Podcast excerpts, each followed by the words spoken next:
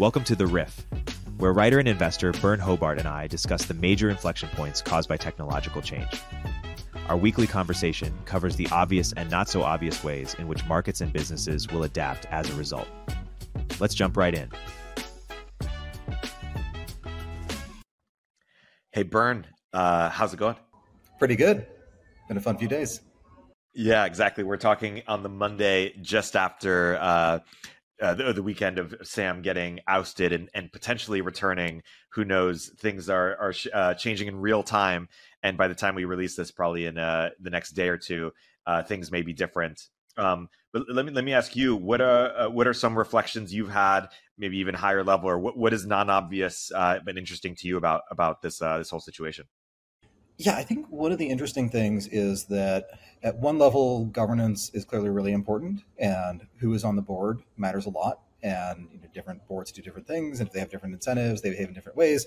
On the other hand, um, it sort of seems like no matter what your structure was, if Sam, you know, walks and goes to a different company and tells all of the people at OpenAI, "Hey, this is this is where we're doing this AI thing now." Um, it turns out the vast majority of them want to follow him. So um, as of as of pod time, um, there are over over 700 of the 770 employees have signed an open letter. Um, Two thirds of them signed it apparently between the hours of 1 and 5 a.m. Pacific time, saying we, we want to join Microsoft. So um, it kind of seems like it doesn't uh, it didn't really matter what what the legal structure was, and um, I guess I guess part of what that tells you is that if you're taking a step back and saying we want institutional constraints that are safeguards on bad actors, whether we're trying to prevent AI or you know, runaway AI or runaway EAs or whatever, um, that ultimately it, it, those can't actually overcome human relationships. Now, maybe maybe there is some alternative where they could, you know, maybe if there's like a blockchain based forum. And if you don't have uh, something signed by the private keys of a majority of board members, the servers just turn off and the AI, the evil AI is dead and Sam's key card doesn't work and he can't get to the office. But um, a lot of this stuff does actually boil down to human relationships who trusts whom who has the riz and who does not. And um, even if it says on paper that there's one group of people in charge they're they're not truly in charge they're they're sort of in charge when the decisions don't matter that much. And then when the decisions really matter that's that's when you find out who's actually in charge. Yeah. So i think that's that's one piece of it that's interesting. I think one other piece is just um, on the the discourse that people were pretty quick to fit this into some kind of narrative. And i've i've tried to be as agnostic as i can. Like i you know personally given my own biases would love it if what happened was there was just a really really cool ai advance and Sam thought this is going to create a very cool product with a lot of ARR. And then a majority of the board members thought, no, this is actually going to kill us all. And then, you know, we look at the product and it's like, this is a cool product. I would pay $49.99 a month instead of $19.99 a month if I could use this. And it's not actually going to end the world. Like, just based on my biases, that would be the ideal outcome. But I have no idea. And um, there's just a, when when the when the charge is he wasn't forthcoming with the board what you know is that there's something the board didn't know and then they found out and to guess what that was, you have to assume that you figured out something about OpenAI that their literal board of directors was not aware of, and you were able to figure it out before they did, and then you know catch up to them or be ahead of them or whatever, um, which may be true. Like it may be that I don't know, maybe Sam had some really spicy tweet in 2015, and it's just been resurfaced, and he said it wasn't him, and he was hacked, and then it turns out he wasn't hacked, and now we know. But um, more more likely, um, there's either it was some kind of more abstract political question, or or there's just something we didn't know about that um, that perhaps perhaps is fine, perhaps actually looks really bad. Um, I don't know. There's there's a lot of uncertainty, and that makes it really really hard to judge people. Um, it has been interesting also just to see how much of the coordination of this happened online. I thought the hearts thing was really interesting. It kind of reminds me of um, the the, the opening of the War of the Roses, where people would literally pluck a white rose or a red rose to show which side they're on. Except in this case, everyone's plucking the same color rose, so you don't yeah. you don't really have a war when you ask which side people are on and everyone's on one side. Um, it's uh, it's just over at that point. Um, but yeah, so and for for listeners who did not see this as it happened, um, people at OpenAI started tweeting about how much they supported Sam, and then he would retweet he retweeted some of these with a heart or replied with a heart, and other people were replying with emoji hearts. And so there were a lot of hearts floating around, a lot of OpenAI people tweeting that OpenAI is nothing without its employees. And like at this point, that you know that's that's not strictly true. Like as more people walk out the door, the the residual value of all of the um, cloud credits actually starts to become pretty significant as a share of the value of OpenAI, but uh, not not the outcome any of the investors really hope for.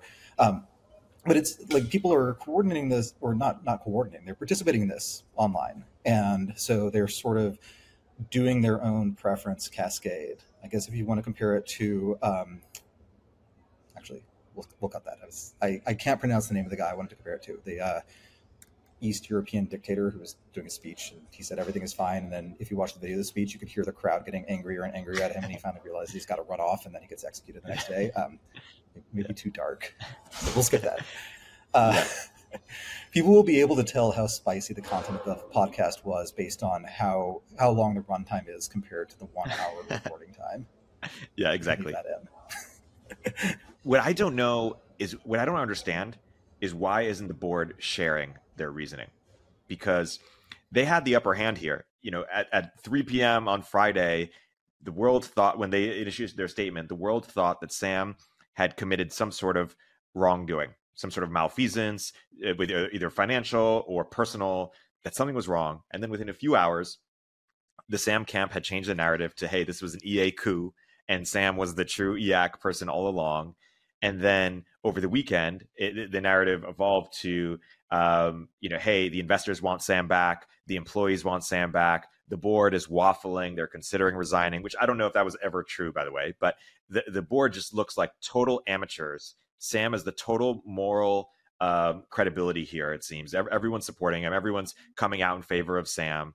Whereas the board is sitting on their hands. I guess they pick a new CEO, uh, Emmett Shear, who um, is a very impressive person, but doesn't seem to have anything close to the support that Sam has. Um, certainly, you know, can't keep the employees from signing the letter. And if the board has any information that would discredit Sam, they should be sharing that unless there's some legal reason why they can't or they don't really have something or they're just total amateurs how, do you make sense of that when there's a firing like this and this actually applies to to layoffs more generally like you have these weird attractors in the space of possibilities where one is the board decides he's not the right person to run the company we probably all agree, like maybe he agrees too. And we also don't want this to be any more painful than it needs to be. So, you know, Sam is getting promoted to executive chairman. And then three months later, Sam is starting a new thing and it's a side thing. He still loves OpenAI. And then, like a year later, hey, no one at OpenAI has seen Sam around. I guess he is fully stepped down. Like that's that's sort of how how you do it in a lot of corporate America. Is like you you give people this really nice glide path to to quitting, and um, you know it shows up in other places too. Like um, in at some in some financial firms, people they keep their they keep their health insurance through COBRA, but they also keep their Bloomberg access, so they can spend this brief period sort of pretending they still have a job, um, at least as far as everyone outside of the company is concerned. And um, it's just way easier to look for a job if a you've got the terminal and you can do research, and b you've got the terminal so you can ping all of your friends and, and stay in touch with people. So like there's there is that whole tradition of letting like easing people out really gently.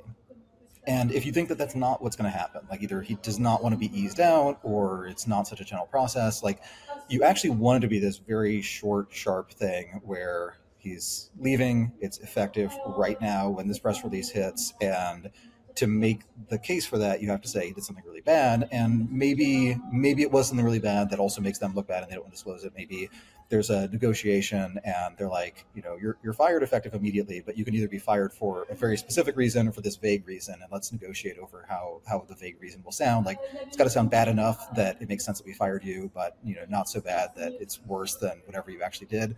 Um, so yeah, you either end up with these very understated things that don't sound too bad at all and where if you aren't used to reading press releases you might not realize that this person had actually been fired.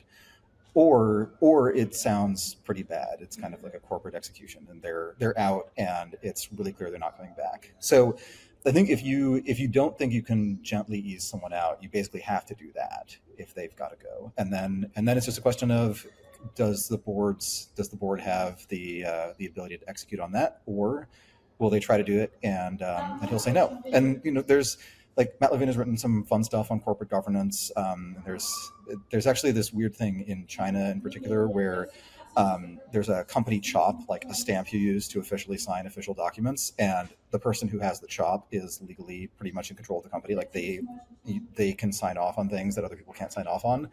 And um, there's this wonderful book.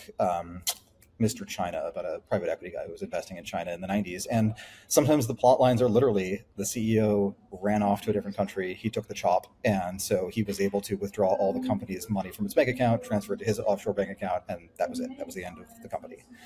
Um, so I guess that is actually a case where um, you do have a sort of technology based hardware solution to this governance problem. And so, whatever the messy human issues are, the, the person who controls that private key can do whatever chooses to do. Um, but yeah, in this case, right, it, it you you sort of um, you put out an announcement that makes things sound very certain, and then that is actually the point at which things suddenly become really uncertain. Um, I, so I don't I don't know. Like you're the I think the the two theories to hold in mind for why the board hasn't been more specific are one, Sam didn't do anything wrong, and this was just a weird political thing, and we just don't know what the politics of this situation are. Or two, Sam did something really, really wrong, and they can't actually bring him back if they reveal whatever this horrible thing was, or they don't think they can, or maybe you know it sounds really bad to people on the board, and they they feel like it would sound bad to them and their friends, and so they're not going to not they don't think it's possible to bring him back if they reveal what the thing is.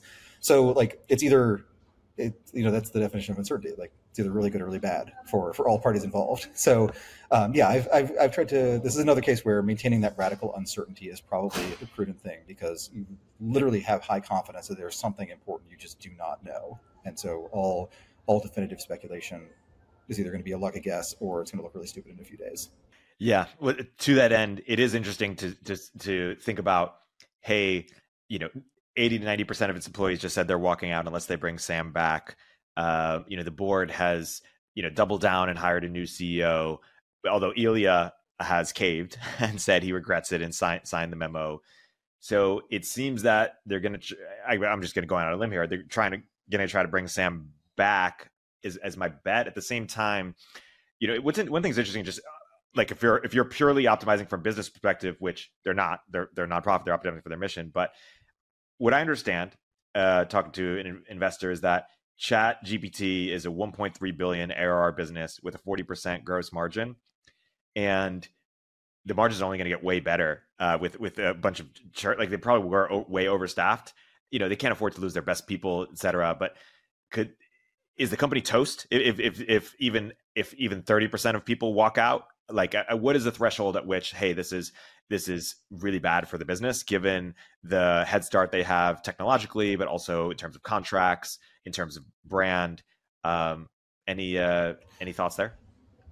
If they actually lose a material chunk of their employees, um, it would be just the turnaround, like the, most impressive turnaround in recent corporate history. If they survive and remain a viable company and continue to grow that said, they do have they do have the nice head start of they have ChatGPT. They have a really good brand name. Um, I'm sure there are a lot of people who wanted to work at OpenAI and um, would still would still be open to that. I'm sure that you know of, of the people who who either haven't signed the open letter or who signed it but wouldn't necessarily actually go to Microsoft if they really if, you know if they were faced with this stark decision. Like I'm sure they're really good people, so it would still be a really really good AI research lab. Um, even if they lost a lot of people but there's also this momentum dynamic where it's just really hard like once when a company is succeeding it's much easier for them to recruit it's much easier for them to do nice corporate development deals it's much easier for them to raise money all of that feeds into further success. So you tend to have to keep the momentum going. This is why when you talk to founders everything's always going great. Like it's never bad. They they never lost their biggest customer they never lost their best employee you know they're never like on their last two weeks of uh, cash on hand or whatever. Like everything's always fine. And um, it's just really hard at this point to claim that things are even remotely fine. So I think if they did have a turnaround, it would have to be around some specific narrative where they've they have to convince a very large number of people that it's really really fortunate that OpenAI exists, given that Sam and all of these people went to Microsoft and are doing who knows what and building whatever. Um, so I think at that point, they sort of have to pivot to being uh, either pivot towards being much more of an AI safety friendly lab, or they have to just do like a heel turn and be like, we uh, we we are now EAC all the way. Um, and uh, the problem with either of those pivots, like the EAC pivot, is just you know crazy given who they hired. That Emmett is is clearly really worried about the potential for AI to end the world. So um, can't really do that unless they get rid of yet another interim CEO. Um, Apple had or not Apple, uh, Yahoo had like they had four over the nine months that I worked there. So it has been done, but uh, it gets harder every time you fire one um, to to survive. It gets easier to fire the next one. Um, but if they if they try to pivot towards we are the safety conscious lab, then they're sort of they there are other safety conscious organizations, so they're they're Anthropic without the head start, and um, probably you know with with other disadvantages, but they they would have a lot of uh, a lot of Azure credits, so th- there's that going for them. So like, yeah, it's it's tough to keep something like this moving when it when the company faces a really huge setback, unless there's the a core of people in charge who really believe in the mission and believe that this company is the only one that can accomplish that mission and who are really willful and effective and so you just like betting on them surviving is betting that a lot of those extremely effective extremely committed people don't go to microsoft that they're more committed to openai than they are to to sam and company and we'll we'll see we'll see how many. I mean, I'm curious about how many new employee badges Microsoft has actually printed up today, and um, how many people are getting their new company issued laptops and signing into Teams for the first time. All that stuff. Um, it seems like you know one level things are moving really fast at another level nothing's happening everyone is like the people who are actively involved in this whose fates are you know their fate and in their view perhaps the fate of all humanity is up in the air they what else are they doing but checking Twitter just like the rest of us? Yeah. I guess I guess their their group chats are probably a little bit more interesting, but um, I think you know the the volume of group chat conversations is probably pretty consistent across these different groups. Yeah, it's it's fascinating. I, I feel like this it's got to be one of the most interesting corporate dramas of all time. Uh, I mean, this is uh, this is tremendous. Hey, everybody, Erik here with a word from our sponsors. To the Microsoft point, I mean, it, what a coup by Satya. Um, you know, it, it, one wonders what he offered. You know, is he offering Sam that hey, one day you'll be CEO of Microsoft? Is he saying hey, you'll get the same offer open it? Yeah, that's that's what I think. I think I think he probably put a date on when he is also getting promoted to chairman of the board, and Sam is stepping up. Like that's to me, it's either that or well, I guess yeah, it's just it's tough to tough to make the case for joining a big company with an AI lab versus doing your own thing. I think the possibly in you know, Satya, he's he seems like a really great guy, and I respect him a whole lot. I'm a Microsoft shareholder. I'm very happy that he's in charge. Um, he probably did not get to the position he's in, and Microsoft probably did not get to the margins that they have if he were a pushover. So my guess is that a lot of this conversation with Sam was about things like here are Microsoft's plans. Here is Microsoft's budget, uh, you know, which for AI is going to be effectively unlimited. And here's all the stuff we think we can accomplish together, et cetera. And you know, maybe maybe there was some talk about yeah, we will need a CEO someday, and you seem really promising. And we'll be a much more AI focused company by the time I step down, et cetera. But I think the other piece of it was saying, hey, have you have you talked to Nvidia since the story about you trying to start your own TPU company?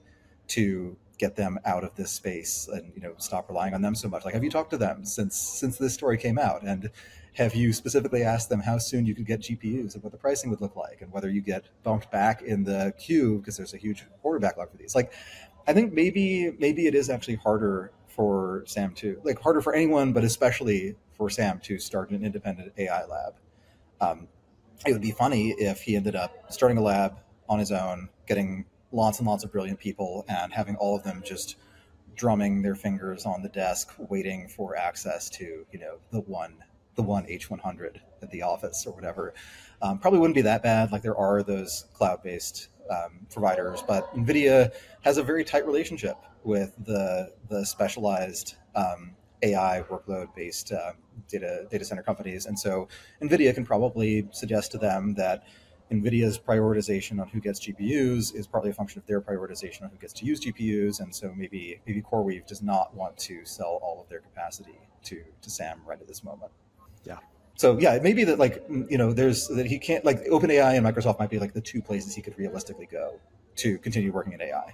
You know, one wonders that it feels like a uh, a ego hit, you know, sort of be an employee at, at Microsoft versus you know CEO of a you know ninety billion dollar um, organization. At the same time, Microsoft's a one point three trillion dollar uh, you know company, and this is likely a a landing spot.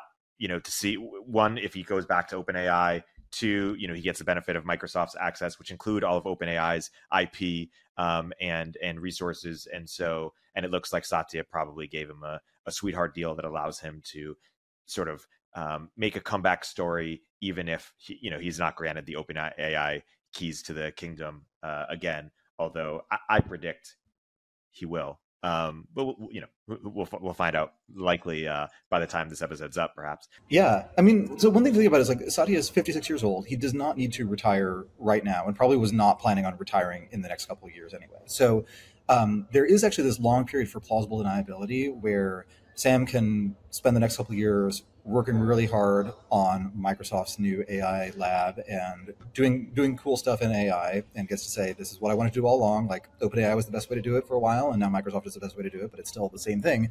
And then you know go go do something else, or or yeah, he he ends up on track to be promoted. But it's like it's actually convenient that there's so much to do in AI that it's not like you.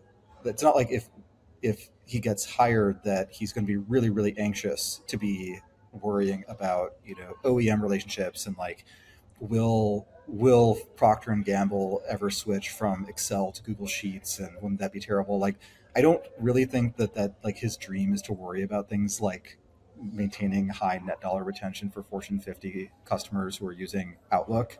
Um, I just don't think it's a you know not not not really the vision. But uh, if if he does well in Microsoft AI, so that's where he goes, then by the time Microsoft needs a new CEO, it's much more of a company that used its position in office software and cloud to become dominant in the deployment phase of AI. Like I was uh, chatting with a friend earlier and talked. I concluded that Microsoft is actually like the bet on a slow takeoff scenario in AI, where it continuously gets better, but it's always better at augmenting human behavior and at making particular jobs more efficient or making some jobs obsolete, but it's never replacing entire institutions or it takes a very long time to do that. Like in that scenario where the AI is really valuable, but it's not totally apocalyptic and world changing, the actually really valuable thing to have is distribution. Like the AI models are going to get built. There are a lot of passionate researchers out there, but um, how do you scale it to a billion? How do you get a billion customers? Um, ChatGPT seems like pretty unique in this respect. That it was like a new product launch that was actually able to do this, but it's a whole lot easier if you have some product where what it's going to do is use your email inbox and outbox as training data in order to write your emails for you most of the time and summarize all of your emails, et cetera. Like it's a whole lot easier to do that if you already have hundreds of millions of daily actives and using your email client. So Microsoft does end up being a really good company for that vision of AI keeps getting bigger, keeps getting more important, but doesn't take over the world and doesn't end the world. And to the extent that we give credence to the idea that Sam got in trouble with the board for being too accelerationist and they were worried about P Doom being too high if he stayed in charge. Um, if he disagreed with them, then presumably he is more in the slow takeoff camp. And so he is actually a natural Microsoft bull.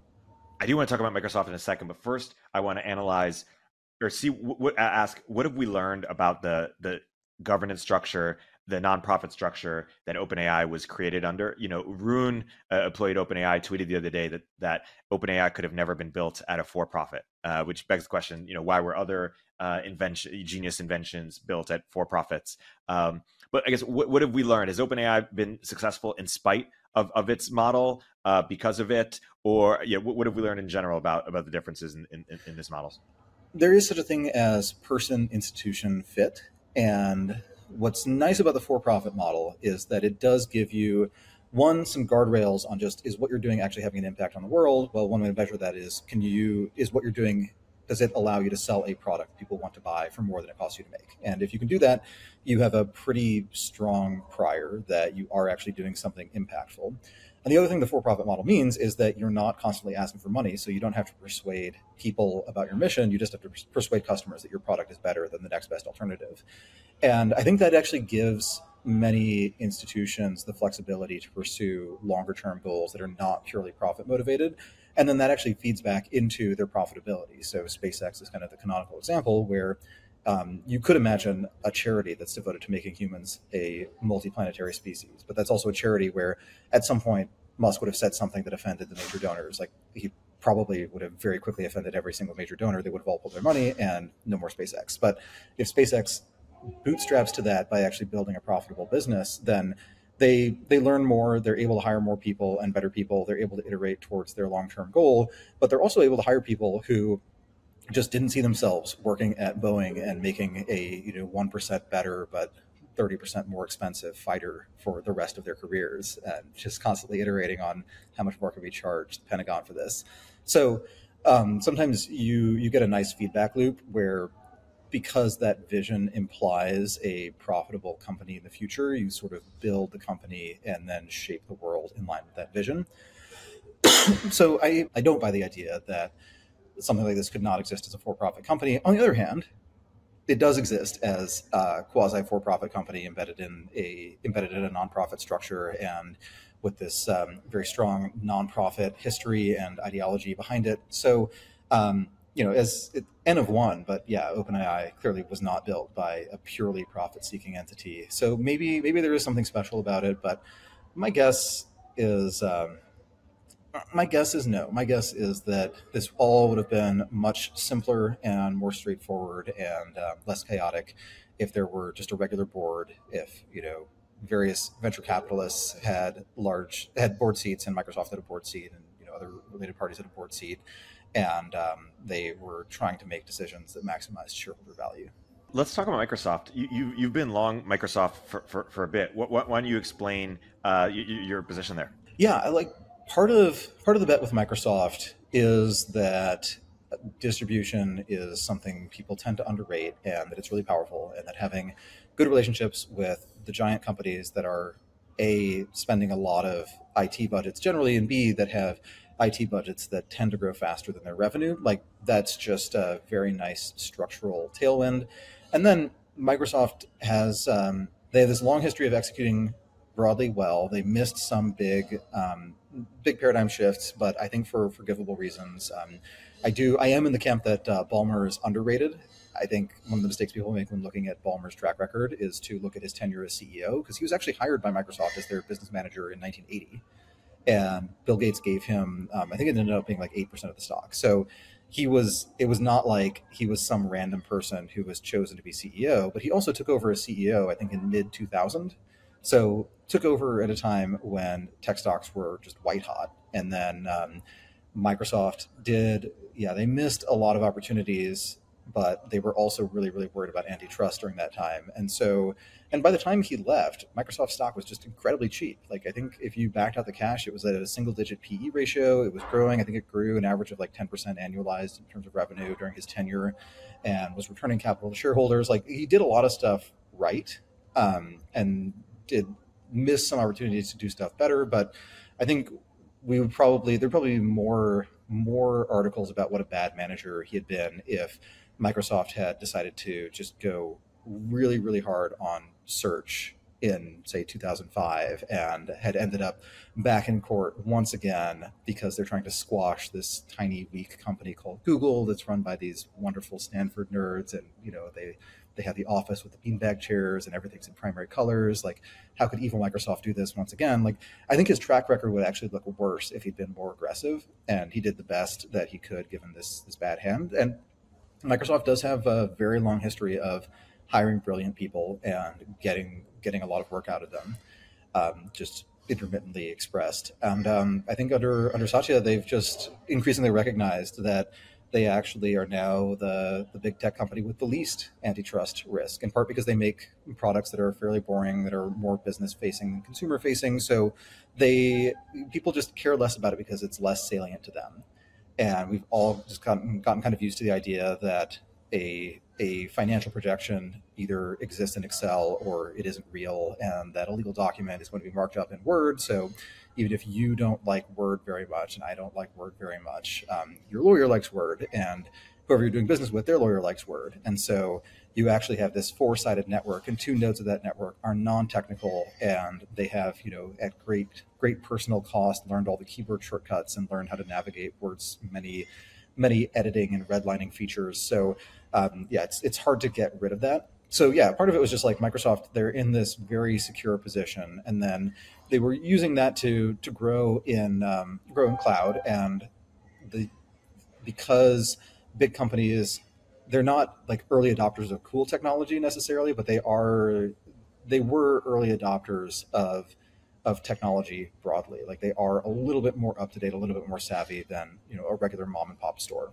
So they actually had these large legacy investments that in on-prem software that would gradually move to the cloud, and so that was another another way that Microsoft could get above average growth. And then as um, as the OpenAI stuff started getting more important, um, I started thinking about who who has the most data and who is in the best position to convert something from really neat proof of concept to a standard tool that every Fortune 500 company uses. And Microsoft can do that. Google can do that too. But Microsoft, with Microsoft, it's a lot easier for them to say this is a direct complement to something that is already being used. And, um, and Microsoft also just has a lot of the the specific kinds of data, the you know natural language text data, talking about the specific concerns of a particular company.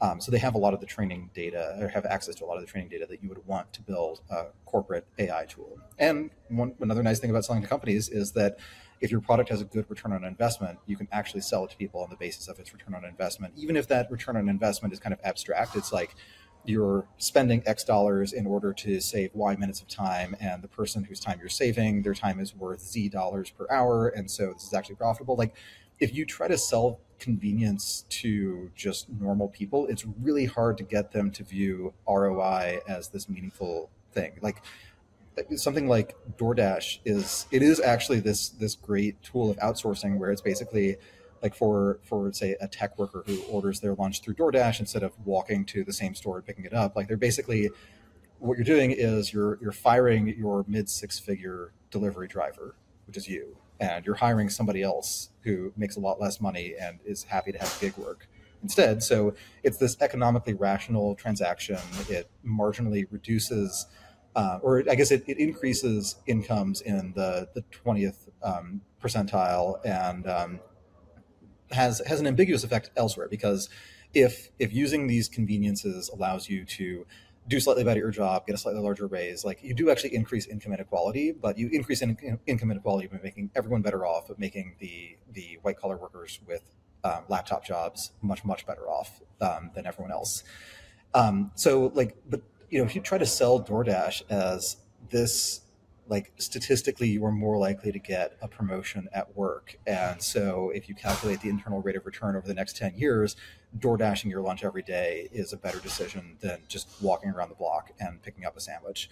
Um, no one would buy it. It has to actually be sold as this sort of convenience slash indulgence. It's the easy lazy choice and you just do it without thinking about it. But corporations um, they do some things without thinking about them. But things like this they they do tend to think about them and tend to try to run the numbers. And fortunately, a lot of the numbers on you know taking like looking at someone's day, seeing how many how many hours a day do they spend on emails that take them five minutes that would take GPT four or five seconds, you can actually come up with a really high return on investment, even for a fairly expensive Copilot type product. Not to mention the the coders, who of course their time is really expensive. They do spend a fair amount of it on boilerplate stuff. And um, for them, like part of it is like this: there's a return on just not having to break your train of thought by looking up the syntax of this thing that you've done intermittently in this language for a really long time, but you always forget you know what order it is what order the arguments in the function are in or whatever like being able to not lose your train of thought and just get that thing written so that you can spend your effort on this the the lines of code that actually matter is is really valuable. That part gets really hard to measure. Um, measuring programmer productivity is just a notoriously difficult problem. That's why that's why you do stock options because you just don't know what people's individual work is worth. So you want their outcomes just tied to collectively did the company do well or not. But um, it's it's clear that if you're saving some percentage of the time for people who are extremely well paid, that you have a lot of pricing power when you're selling that to a corporation, and then much less pricing power if you're selling that to individuals. So that's the Microsoft bull case. That's well well articulated. Let, us pretend we're going back to 2010, and we're we're predicting sort of Microsoft over the next 10 years, and we're making the bull case then around why Microsoft's going to have a, a turnaround and be one of the you know most valuable companies in the world um, and kind of sh- shock everybody that way in terms of being an innovator. Like, what are the biggest things we'd point to of what, what would have to be true? Like, what explains the, the significance of the turnaround from a like strategic perspective? What, what, did they do that maybe other players didn't? I think if you go back that far, um, it's just kind of cheating to say like you know this is how you would have predicted the turnaround. Like I I think the the people who were pounding the table saying Microsoft is too cheap a stock in the early 2010s. They were just talking about the PE ratio. They're like, this company has, it's really tough to disrupt this business. Um, clearly, the DOJ tried and they failed. Google has tried in Office tools. They, you know, they've made an impact, but they haven't led to this wholesale shift. So, you, I think if you were making the bull case, then you would have just said Microsoft. You know, it's kind of an unfortunate situation. Like they, they could be a bigger, better company, but they're still a good company. They're still growing, and so they're still just like this nice, um, nice tool booth on IT spending broadly, which we think is going to go up.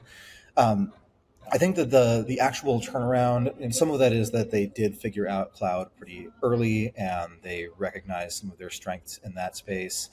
Um, but I think uh, I, I, was definitely not aware of that as a potential bull case for Microsoft um, 10 plus years ago. Um, I think it was like an interesting detail in the story when it came out, but um, it sort of looked like they were kind of trying to copy Amazon instead of trying to copy Apple with the Zune or something, or you know, try to copy Google with Bing. Like just one more instance of Microsoft not really knowing what they could do and trying to copy some other big tech company. It's just in this case, it turned out to be something that was actually close enough to their core competency that it was it was actually the right thing to copy, and they were the right people to do the copying. Let's talk about some other big tech companies. What we're, we're, we're doing, sort of, we're canvassing. Um, let's talk about Meta and let's talk about Google. I, I know you've been uh, you have disclosed that you're, you're, you're long Meta, so I want to hear that that that bull case, and then then I want to hear your, your thoughts on Google. Yeah, yeah. So Meta, um, they're they're another company that was just surprisingly well positioned for AI. They've been talking about AI for a long time, and they have just a ridiculous corpus of natural language text data that reflects normal, informal, day to day conversations and one of the really interesting things they've been able to do um, is they've been able to use this to train a lot of moderation tools. And in particular, like moderation tools, if you're trying to catch people who are selling firearms or drugs online, that's um, not not trivial, but it's not super hard. But there are categories of text online that are just really hard to moderate because you have to get good at detecting sarcasm. So in their quarterly reports on content um, and you know what's been automatically removed, what hasn't. They they actually track bully, bullying. Used to be the category where they actually had a pretty low hit rate. Like most of the bullying content that was flagged and taken down was flagged by users and not by their algorithms. Whereas for stuff like ISIS recruitment, like ninety nine point nine percent of it, if you post, you know, you should join ISIS. Here's the sign up form. It doesn't. No human being will see it. It just gets taken down right away, and your account gets deleted. Um, with bullying, it's uh, it's tough to tell when you know when someone is saying "nice shirt" because you're wearing a nice shirt, and when it's like "nice shirt" is actually this humiliating dig, and they'll be crying for, for hours because of it. But um, their Facebook's performance on that has actually gotten better over time, and they have been they've been advocating for stricter for more liability for platforms based on the content posted on them. And i think in a world where companies are actually liable for that they basically have to use a moderation tool created by facebook because facebook has far more data and has just far more certainty that they're doing it right. Um, you know, everyone complains about moderation, but as long as the people complaining are pretty equally represented on both sides of any given issue, like if every progressive says Facebook is biased against progressives and every conservative says it's biased against conservatives, then you know they're actually pretty much going straight down the middle.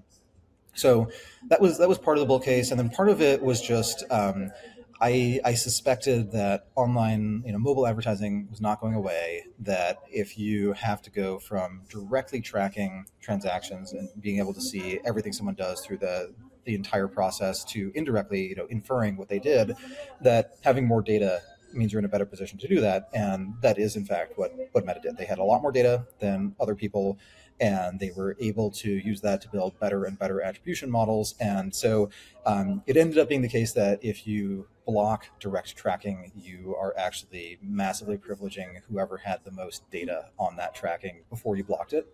So um, it ended up being an absolute tax on Meta, but a relative subsidy. And because there are network effects on both the usage side and on the advertising side, where the more advertisers you have, the higher your bid density is. So just the, the closer every given piece of ad inventory's price is to its theoretically maximum price, like the most that anyone, any reasonable advertiser would pay. Um, you get that network effect and then if you have more advertisers and they're good advertisers there is just more data being created on click-throughs and eventually you know indirectly on on subsequent purchases so um, they might have it might have actually weirdly enough been a slightly like ATT might have actually been a slightly positive inflection for them long term maybe not in net present values but in just absolute future value terms like it could actually end up being a bigger business because it would be more dominant in online market in online advertising or in mobile advertising than it otherwise would have been. Oh, and then Google. Yeah, please. I like Google a lot. Um, they, I guess, uh, maybe maybe I should be long Google because they sort of have Microsoft in 2011 vibes of um, you know so much great history, amazing businesses. You can still see why why some things are growing, but it's hard to see what they do next. And they've they've tried some things that haven't necessarily worked, and there are other people who are building better versions of things that they came up with. I guess that's that's less of a Microsoft thing, but you know they they they definitely have that problem of uh, all of the people work who worked on attention is what all you need. We're at Google and then mostly mostly or maybe entirely left um, to start start or join other AI companies. So um, they like I, I think the business is an amazing business. Like search search may just have the best economics of any business because you have so many different positive feedback loops where you get if you have more searchers you get more data you can use that to better optimize your rankings. You get more ads. You can use the ads to buy more distribution. You get more searchers. Like all these things are feeding into each other and it becomes this incredibly ubiquitous wonderful universal tool. Um, so i think that's that's really interesting, and I actually suspect the Google shareholders will be pretty happy over the long term. But there's there's rarely a point where I look at Google and I'm like, this is an amazingly underrated company. It seems like a a good but fairly rated company, and that's just a it's a tough category to make money in because the problem is like if you're absolutely right, you make slightly above average returns, and then if it turns out they do something really wrong, or you know Bing somehow does take material market share in search, or or, or people change the way they search in a way that's bad for Google, in absolute terms, or even they change the way they search in a way that's bad for Google's gross margins because everyone is demanding a Bard query instead of a normal search query, and it costs an order of magnitude more to serve it.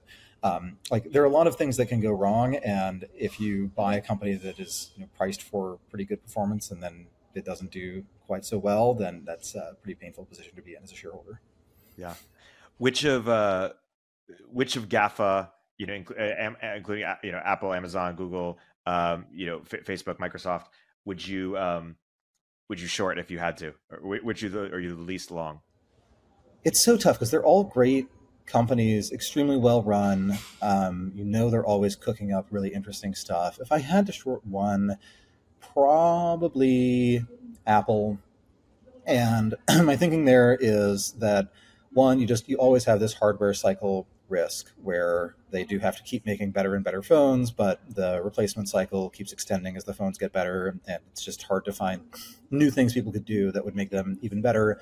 Um, on the on the services side, which has been the bull case for Apple for a long time, um, it just becomes more and more of a strategic risk for everyone else in the mobile ecosystem to let Apple always capture incremental revenue.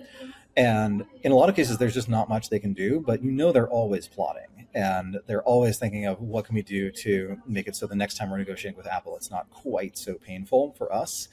And I think that's just a tough position for anyone to be in. It's um, they seem like much more reluctant than other companies to allow the creation of some mutually beneficial ecosystem. They seem to want a lot more control and they want a lot more of the economics. I guess Amazon has that problem too. But um, Amazon is also just um, pretty ruthless and is just much more. I think Amazon is much better at just testing a lot of different things at once and of launching a lot of stuff all the time and always having something that could end up being this next big source of long term growth. So it's uh it's I think tougher to be negative on Amazon. But so yeah, if I if I if I had to short one, it would be Apple. But um, I don't I don't see myself shorting Apple on the view of this stock's overpriced and it's going to crash. I if I shorted Apple, it would be I have too many long positions. I need to short something, and I want to short something I don't think is going to you know rip twenty percent in a flat market anytime soon. So Apple it is. I want to zoom out and just because it's connected to the OpenAI um, I want to talk about effective altruism movement because some people are claiming this is an EA coup. It's pretty fascinating how EA's brand over the past year has taken a bit of a nosedive. I feel like even before the SBF thing, you know, Will come out with this book, and I, I feel like people were they had a New Yorker profile. It was maybe getting too big for its britches or something. I feel like there were you know people who were unhappy with it both from the inside and the outside. I, I don't know. It kind of developed this a little bit of a stench or something, or maybe become too mainstream, too affiliated with the Democratic Party, maybe for some people. But then SBF, you know, really was a negative, uh, you know, uh, hit to the to the brand because he had sort of been such a poster child for it, and, and the values it got kind of conflated with sort of relentless utilitarian, you know, utilitarianism at all at all costs or something, including uh, you know moral ethical lapses, and then um, you know them leading the charge on the AI Doomer debate and e/acc sort of being a countermeasure that has a lot of sort of underground, underdog, aggressive, you know, built positive sum, uh, alpha energy to it, and just better memes, perhaps better Twitter Spaces. I don't know. Um, and so I'm, I'm curious, what's your kind of reaction to my characterization of, of EA's uh, sort of downfall in, in, in status uh, among our, our, our, our, sort of peers, I guess. And um, what, what, do you think about that? So EA was um, probably overrated. Uh, I wouldn't say a year ago, but like a year and a month ago. So before FTX collapsed, um, overrated. I would say now they're underrated. Like it is, if you look at the, the early stuff they did, it was one, if you want to do good for the world, you should figure out what, what does it actually mean to do good? And you should try to um, be rigorous about this, like define what, what you're actually trying to improve about the world and then figure out how do you turn dollars into an improvement. Um, you could you could view it as sort of part of the the neoliberal project of um, subjecting more things to market discipline and saying it's not when you give to charity you don't feel good. You shouldn't feel good that you gave hundred dollars to a good cause. You should feel good that your hundred dollars bought X number of mosquito nets or dewormed a certain number of people or whatever. And I think that is actually helpful. That a lot of um, a lot of nonprofit institutions just spin their wheels or um, are a sort of accidental grift that is just not accomplishing very much for the world. And if you start measuring it, then you do some good. Um, I don't know that I do not believe Bill Gates identifies as an effective altruist, but he was actually pretty well known, well regarded for doing that kind of thing and for actually trying to measure outcomes and and for doing things like doing edu- like running programs that were trying to improve educational outcomes, measuring whether or not they affected educational outcomes, cutting the budget because they had no affected educational outcomes, et cetera. Like that is that is good, and you want more of that in the nonprofit sector. But I think it gets it gets difficult because you, you if you embrace those premises and you start taking them seriously, um, you do start having these um, these attractors again, where it's like there's if you think there is some non-zero possibility of a really bad outcome and that outcome is really catastrophic compared to other things you're, you're worrying about you should actually invest more resources in that. And what i think might be a useful curative for for that attitude is like applying some kind of discount rate some kind of uncertainty metric to to those things. And they do try to do that. Like it's um i, I think one of the nice things about EAs is that every criticism of EA that I have heard that is not a criticism of just fundamentally utilitarianism is wrong, which I think is is a strong criticism. Um, true.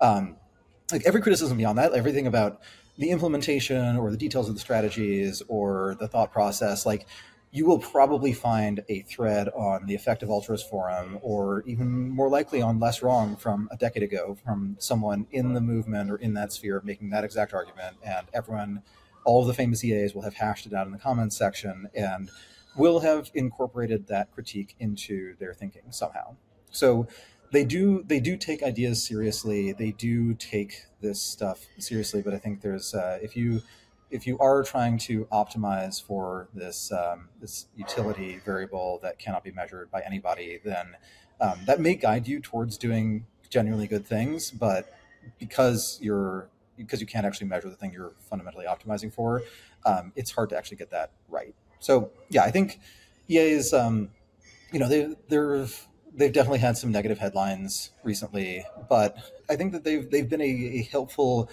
contribution to the discussion. They've probably they, they've certainly donated more kidneys and probably saved many more lives than the vast majority of their critics. Actually, I don't know. I don't know of any prominent EA critic who can credibly claim to have saved more lives than you know the typical famous EA has has contributed to saving. I think that's actually something you should think about if, if you're criticizing EA really aggressively. Is like how many you know are you using all of your organs right now? And is there someone else who could use them more? And um, they if you are not sure what step to take contact your local EA they will be really really thrilled to help you. So um, i think you should at least you should at least have some response about why you want to keep your organs um, if you if you want to go too hard against the EAs but i do like i do just fundamentally disagree that utilitarianism is a it like works. And um, I think that since it's supposed to be, it's supposed to measure things based on how they work. That that uh, that makes it difficult to to justify. T- Tyler Cowen in his book "Stubborn Attachments" outlines his moral philosophy, and I, I think he calls it common sense utilitarianism. Um, th- this idea of hey, we should strive for the greatest good, or it's it's like a version of rule based utilitarianism, and which which which means I ask you if you don't believe utilitarianism is is the right sort of framework, w- what is it? Is it a modification of it, or is it something else? I think like the the lazy answer is the correct one. That moral intuitions are complicated. Moral quandaries are in fact quandaries. Um, it is very very hard. Like I guess it's easy to come up with a straightforward ideology if you are willing to be completely insane and ruin your life. It's really hard to come up with a straightforward ideology that allows you to be a good neighbor, a good parent, a good friend, a good member of your community, and also perfectly morally consistent at all times with your stated values. I think it just doesn't happen. So you should actually look at moral philosophies that have been practiced over a long time and that have evolved over a long time. So you pretty much, if you find a viewpoint that um, worked, you know, like worked for people a thousand years ago and caused them to live reasonably satisfactory lives by the standards of that time and to have kids who looked at the way their parents behaved and said i, I would like to follow these standards myself and those kids had kids and so on like there's a pretty good bet that this philosophy either has answers to most of the important questions you have or has developed some system for getting you in touch with people who have good answers. So um, that is that is what i think people should do is um, probably just choose the faith tradition you were raised in. If you were not raised in one, um, that's tricky, and you actually have to have to do some thinking. Um, and, but yeah, to generally follow follow some kind of moral philosophy that's existed for for many generations, and um, just on the bet that it's it's Lindy and will continue to exist for many generations beyond. Whereas like a lot of the new ones, they they popped up, they did their thing for a while, it sounded really good to a lot of people, and then you know suddenly millions of people are dead, and that ideology has been discredited. Like you don't want to accidentally be like one of those really, really peppy, excited Stalinists in 1930 who's talking about all the wonderful things that Comrade Joe is doing for all the poor Russians and that it's terrible that people are lying and claiming that he's slaughtering Ukrainians by starving them to death because we know Joe would never do that. Um, yeah, you don't want to be one of those people. So probably probably better to to stick with the the boring traditional answer. Yeah. Um, of course, uh, any anytime he likes to discredit the New York Times, he talks about uh, Walter Duranty and their their cover up of uh, of the horrific acts that uh, that, that happened there. Um, well, on that uh, on that encouraging note, uh, or, uh, the uh, let, us let's, let's wrap. This has been a, a, a fun conversation about what is perhaps one of the biggest corporate dramas that we've seen in quite some time that we are still living through. That maybe uh, maybe when we chat next week, we'll uh, we'll have some clarity on. it'll be fun to yeah yeah. I can't wait. Things things are developing, and um, I'm I'm really excited to see what happens next. And uh, also, you know, it'll be nice when everyone gets back to uh, back to work shipping cool stuff. Like that's uh, one thing that makes it so exciting is like OpenAI is actually pushing out the production possibilities curve, and they're they're actually making things possible that were not possible before. Totally. And um, You know, they have a they have a fast shipping cadence, good products. I use a lot of their stuff all the time. So um, wherever those people end up, I hope that they get back to shipping soon. Yeah, that's great to close on. Thanks for listening to The Riff. Please go follow and subscribe, give us five stars, and check out Byrne's excellent newsletter, The Diff, if you haven't already.